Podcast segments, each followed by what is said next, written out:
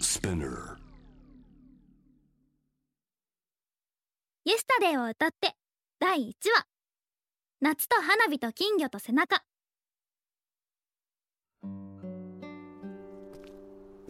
はあ疲れたはあ眠い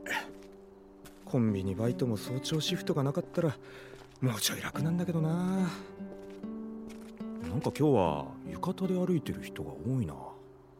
ああそうか南町の河川敷で花火大会だっけかもう何年も見てないな家からだと見えないし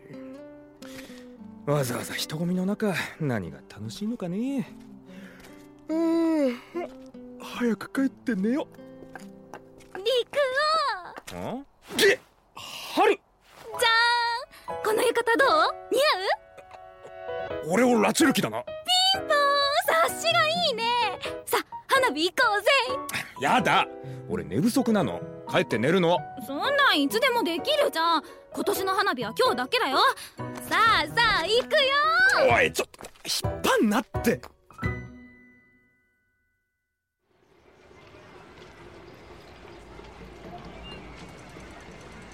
うわすごい人知っててきたんだろそうだけどよし突撃するぞマジあそこに突っ込むのいいじゃんここら辺で花火なんてどこから見ても同じだろ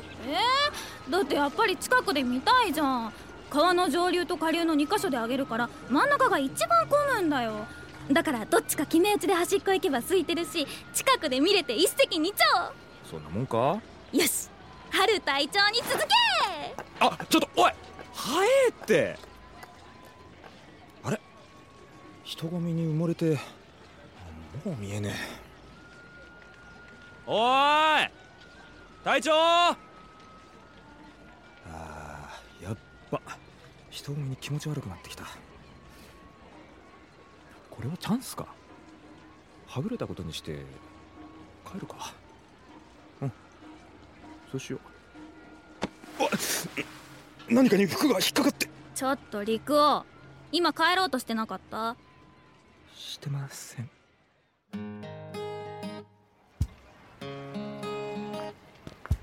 ほらこの辺になると空いてきたでしょそうだせっかくのお祭りだしなんか食べようよ何がいいな何でもいい今は食欲ないしやっぱ屋台といえば焼きそばだよねあちょっとここで待っててすぐ買ってくるから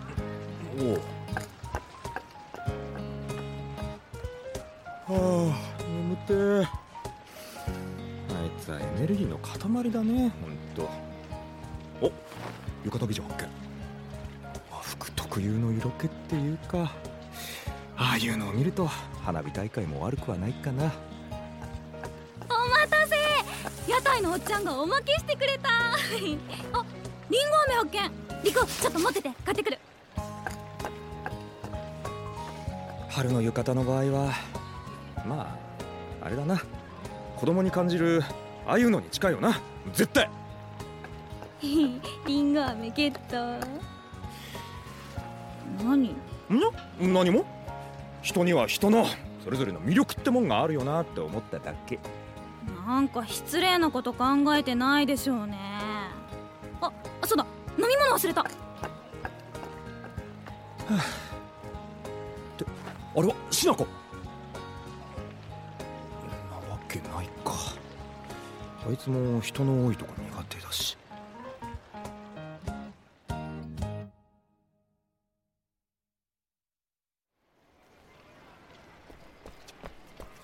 あいたシナコロウくなんで急にいなくなんだよんごめんうちのクラスの子たちがいたからつい逃げ出しちゃったなんだよいいじゃねえか別にそんなのそうもいかないわよ先生と生徒が二人っきりでいたら何言われるかわかんないしだったら別に付き合ってくれなくてもよかったのにだってロウくんがどうしてもって言ったんじゃないこの浴衣だってそりゃあ言ったよ今年は夏らしいイベントゼロだったからないくら受験生でも花火くらい見てもいいだろそれはそうだけど早川君あれ滝下なんだお前も来てたのかうん予備校のクラスの人に誘われてさ早川君は一人ってまたいないたく花火が始まるっつうのにどうしたの竹下くんあら早川くんじゃんあっちの方に花火がよく見える場所あるんだって じゃあ僕は行くね早く合流できるといいねああじゃあね滝下くん焼きそばおごってあげるああ僕野外での食う事はちょっとわークラスメートって女子ばっかじゃねえか恐るべし滝下んなことよりしなこのやつ帰ったんじゃねえだろうなあいた金魚すくいのとこで何やってんだしなこああロー君ごごめんついまあいいよそれよか金魚欲しいんか取ってやるよあいいのよえすぐ死んじゃうもんうち水槽ないし花火もうすぐ始まるからどっか座ろうよおう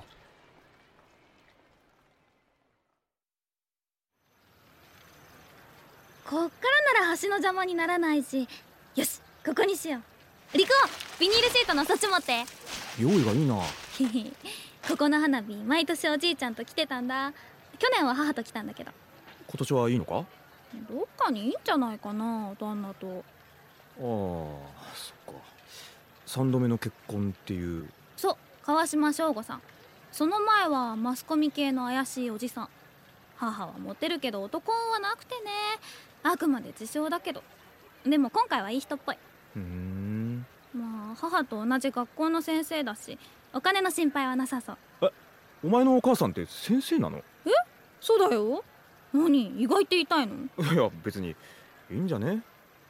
うちだってなんで俺みたいなやつが育ったのかよくわからん真面目な家族だからなへえ陸王って末っ子でしょそうだよ兄貴が一人まあ俺と違ってしっかり者だわへへ アウトロー同士仲良くやりましょうよはいビールおうサンキューでお前はラムネなのね祭りといえばこれっしょそれじゃあ乾杯乾杯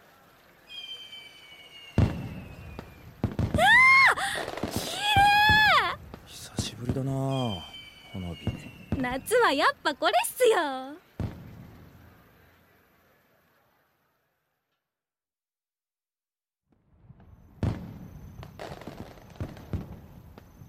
綺麗花火なんて見るの東京来てから初めてかも金沢ではよく行ったよな花火大会とか夏祭りとかそうだね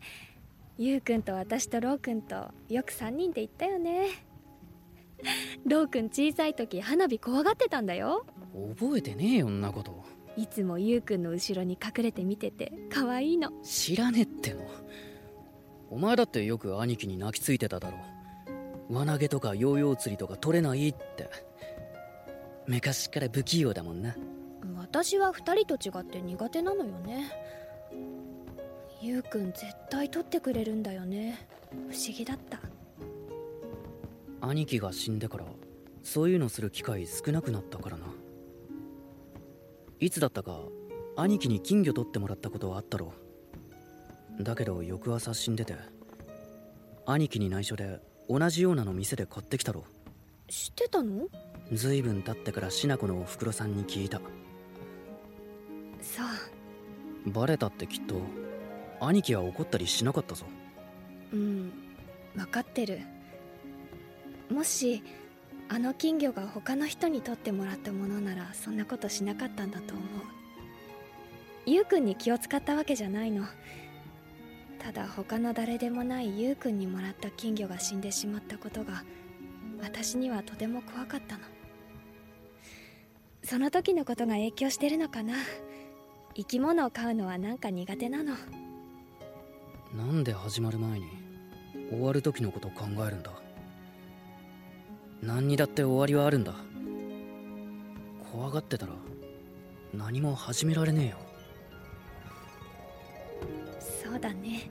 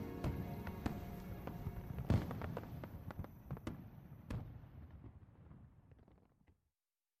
堪能したれでもう思い残すことはない夏よさらばさよっかなんだかんだ言っても来てよかったでしょまあなそれなりに秋になったら高田馬場の映画館で「サムライミ」とか「テリー・ギリアム」「クローネンバーグ」とかの後味の悪い映画特集が楽しみなんだけどでどうしたさっきから鼻緒のとこが擦れててさったく慣れないもん履くからあ血出てんじゃんコンビニ寄ってばんそこかしょうがねえなほら背中貸してやるっていやそんないいですって恥ずかしいあこっからならこっちの方が早いんだよ俺だって恥ずかしいわい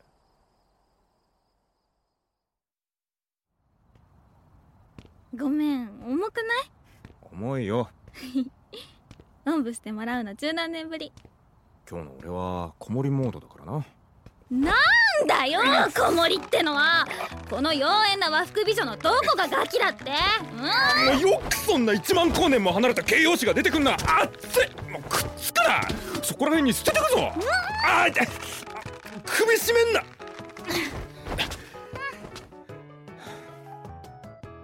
どうでもいいけどん何よお前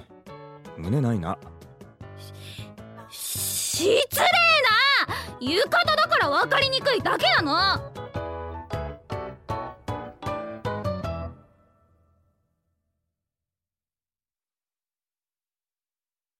魚住陸夫